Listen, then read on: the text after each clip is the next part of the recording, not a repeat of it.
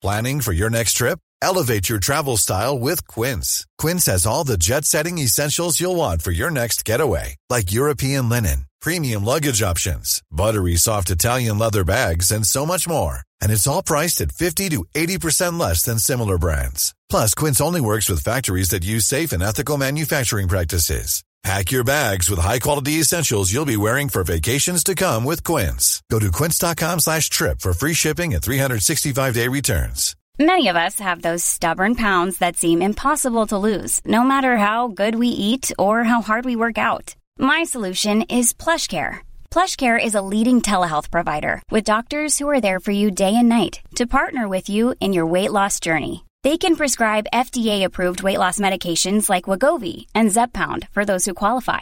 Plus, they accept most insurance plans. To get started, visit plushcare.com/weightloss. That's plushcare.com/weightloss.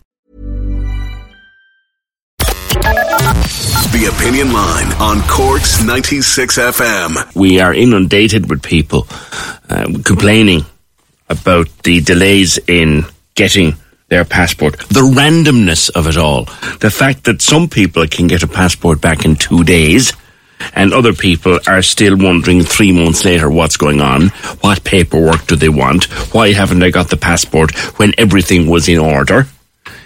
And I was sitting here the other day talking to Pat Dawson of the Travel Agents Association. Pat was recommending that anybody whose passport might be about to expire this spring or this summer should go about renewing it now, because there's all sorts of crazy delays in the system. Officially, Passport Office says allow 8 to 10 weeks for a paper-based passport. Online, you can have it in a few working days, but it's just gone crazy. And the travel industry is up in arms about it, joined by Owen Corrie of Air and Travel magazine. Owen, the industry up in arms about it because come the summertime, you could have thousands of people without valid passports who've got holidays booked. Good morning. Yes, indeed. Good morning to you. It is a nightmare. You know the scene in Home Alone where they count the children on the way to the airport? It's a case of counting the children's passports, taking them all out and finding somebody's expired. There's a couple of things that are going to help us a little bit. I'll go into that. First of all, there used to be a 3-year expiry on a child's passport. That's been up to 5 years. The second thing, and it's more related to what you said there, that the paper-based application, and paper-based applications really are new passport applications. They anything relating, for instance, to a newborn child, very, very important. You move early on that. And one of the things they've done to help that is that in the support documentation you need for your new baby, it used to involve sending in the parents' passports as the support documentation. They're now accepting photocopies. One of the problems that was arising before Christmas was that the child's passport would arrive back and the support documentation, which included the parents' documentation, was a little bit of delay on that. So you ended up with this nightmare scenario where your new passport had arrived and the existing passport wasn't in your hand. But there's a myriad, there's a whole complex range of problems there. And the Passport Office have been hiring. They've hired 300 extra people to try and get through this. Pat Dawson, very sound advice, very sound Cork man who gives very, very good advice on travel. Absolutely move early, jump early, don't wait till close to the event. Check the passports now. Most people, the adult passports are easier to manage than the child passports. Check every family member. Yeah, like, supposing my passport is due to expire in July and I want to go on holidays in July, like, they don't mind receiving an application now, do they? No, not at all. And, you know, the way it used to work was January and February were very low months for passport applications. And then madness would happen June, July. And you could almost track it from year to year. You know, when there was a big event like the Euros in France or the Poland-Ukraine Euros, there would be a plethora of guys who really don't travel that much who'd all decide, you know, with 2 weeks to go that they needed a passport. So you get these little spikes that related to major sporting events and things like that. Mm-hmm. Now, the COVID spike is a very interesting one, because nobody, a lot of people haven't travelled for 23 months. So they're just beginning to look, they just let passports go. So instead of having a group of January passports out of date and then a group of February, we now have 23 accumulated months of them. And a lot of people running back to get them all. You could end up with a situation. It's COVID. There are COVID spikes all over the place, by the way. There are COVID spikes in the weddings business and things like that, you know, where you've got a year's supply all being demanded in a very short period of time. And that's what the passport office are dealing with. The travel industry, Owen, like aviation, spoke up about the whole unfairness of the COVID situation, and they made their case very loudly. How long is it before the travel industry starts turning on the Department of Foreign Affairs and says, get your act together, lads? They have been doing that. They had a meeting, Irish Travel Agents Association with Pat Dawson, the CEO, had a meeting 2 weeks ago. They're talking about getting things like offices open because the face-to-face contact is more or less gone, as it is in most aspects of our lives, from the passport business. About several years now since they stopped people going into the office to make the application. Face-to-face, it online works when all your papers in order and the system is operating smoothly. Yeah. When it stops operating smoothly, face-to-face is good. Mm. But there is very little facility, and there's no way of the passport office turning on the tap quickly to get face-to-face applications and people coming in with their passports. And they're charging for it too. Sorry? And they're charging for the appointment. And they charge it, but there is an emergency system. It's basically 3 days to go, you find somebody, the child's passport is out of date, you go in and you get it, but it wasn't built for COVID. Yeah. Like, I know of a lot of people who've listened to the programme here now very concerned, Owen, particularly young mums who want to bring children away on their first holiday. And like, children of two, getting a first passport, you explained, getting a first passport for a child was always a nightmare. It's even more of a nightmare now. It's a very important legal document. I mean, passports, the Irish passport is one of the most valuable in the world. I think it's the third most valuable passport in the world. We get into more countries visa-free than the British do, for instance, or almost any other country. So, you know, getting a passport isn't just a matter of filling a form and turning up in the office and getting it. So there's all sorts of legal implications for it. And if we start taking any shortcut with that, our reputation, which is squeaky clean around the world, people love the Irish passport, the face lights up, they smile when they see it, you know, go across borders. Very safe document, yeah. It's a very safe document. You go across borders in Africa where other European countries with a colonial past have all sorts of restrictions put on them. Once you say Ireland, so it's really important we keep that reputation, so they can't drop the standard.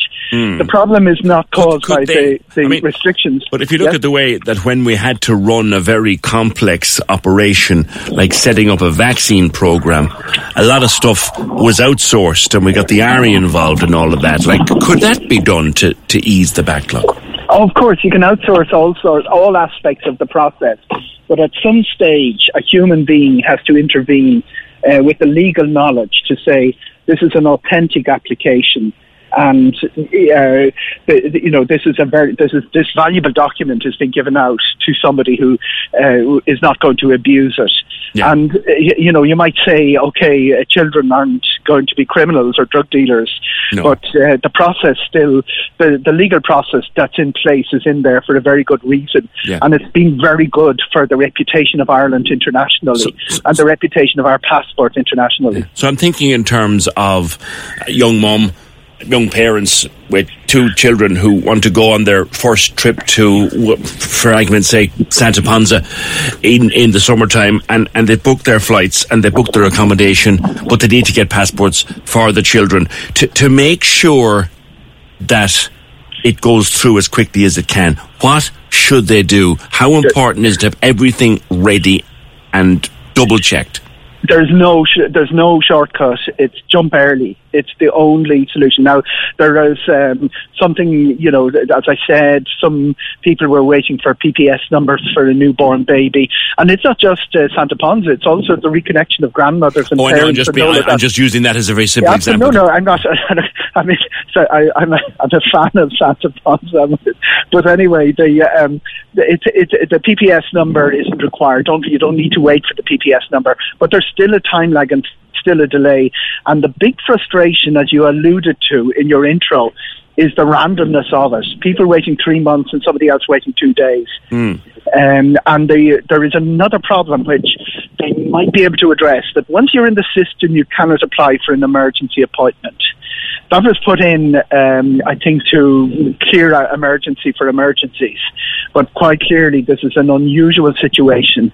And if that's something that Simon Coveney could do at the stroke of a pen, is say, okay, if you're in the system, you can still apply for an emergency appointment. I think when most people accept there's going to be a backlog, there's going to be a rush, there's going to be a sort of a real spike in passport applications. But when there's bureaucratic impositions put in, or hurdles put into on top of the problem, that's when people get really frustrated. As well as you said, the randomness of the system. Yeah. I asked Pat Dawson this the other day, and he wasn't sure. Maybe you know. I'll try anyway. Yeah. Sure. Is there an actual printing press in the Cork office? The printing of the passport, as far as I know, is done by one of these major secure places near Dublin. I don't think there is a printing press in Cork. The printing process would be used by sports ticket people, all of those sort of things. Everywhere where there's QR codes and barcodes and identity checks, it's an involved process, and there aren't that many of them in the country. Because one would think that, particularly for the south of Ireland, it would be so much easier if we could process Munster passports, for example, and get them all printed in Cork. It would be so much easier. You have something to run with there. I'm not absolutely certain that there isn't one, but I think it's highly unlikely. I used to think there was one. I remember covering it at one point when the passport office opened down there, but I don't know for certain. Here's a simple one. I'm applying for my youngest son. It's a nightmare. Why don't they assign a PPS number at birth? Some countries... You don't need it. You don't need it for the passport. You do not need to wait for the PPS number. That's really, really important. That's one of the things that's happened. Okay. Two things, and I'll repeat them. PPS number not required to apply for the newborn baby. And second is the support documentation. They'll take a passport of the photocopy of the parent's passport, because parents' passports will be caught up in the system as well as the child's. Yeah. It copper fastens the identification process, though. This is the complaint that people are making. Also, even if you do a child's passport online, you must still print off the form to bring it to the Garda station to be signed. Yes. Apparently, Garda stations don't have passport forms anymore. I would be surprised at that. It's not. It's probably before COVID. I was last in the Garda station picking up a passport form, but it could be the case that they've stopped doing that.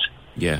I'm not up to speed on that. Maybe we could place a call to Anglis Street Station, and then maybe they tell us in the public office what they have.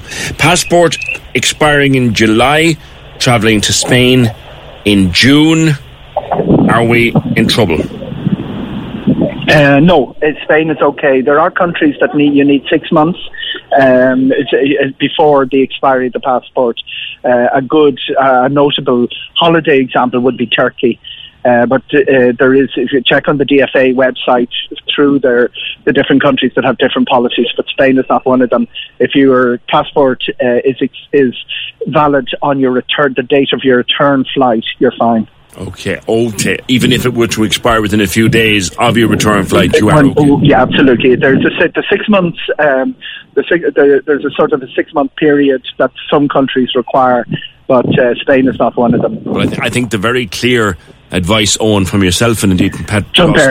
Jump early. Go now. Get yours and make sure. And I guess make sure you have all of your ducks in a row before you do anything.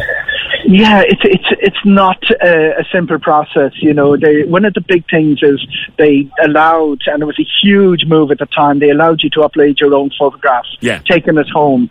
Now, the biggest cause for rejection of passport applications is that photograph. It's complicated. You know, we all get the thing, you don't smile, and your head has to fit into the little egg on the paper. But a lot of them are rejected. Yeah. Is there an app? Is there an app that you can put on your phone to actually guide you? There are loads of people telling you they'll do it for money, but there's also on the DFA website a list of official photographers that they work with. And the official photographer is not... I've come across cases where the official photograph has been rejected as well, because these things happen. But working with the official photographer will make sure it will get you... almost guaranteed that it will be accepted. Okay. All right, Owen, thanks very much. Great pleasure. Thank you. Cheers. The advice, go early.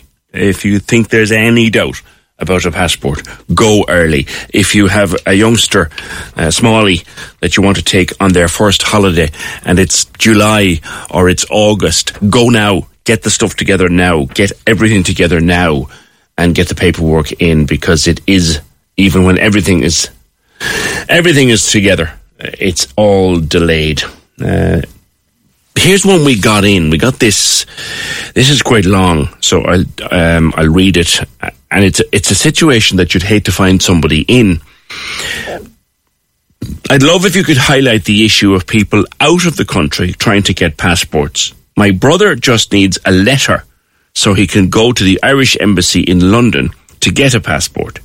Bit of background. My brother came to stay with me a few years back in England after our mother died. He was finding things tough at the time. He decided to stay with us, and his stuff expired. So we now have to do the application from scratch. Sent everything in July last, and got an email to say he needed picture ID. That too wasn't in date, but he can't get it without a passport. He can't travel home to get a new driving licence because he has no passport or ID. We sent off loads more stuff they wanted in October, and the application hasn't moved since. We can't go to the Irish Embassy in London because we need a letter. We seem to be stuck in a situation of no passport without ID, or no ID without passport. I'd be grateful if anyone who's been in this situation can guide us with what to do. Quartz 96 FM. Even when we're on a budget, we still deserve nice things.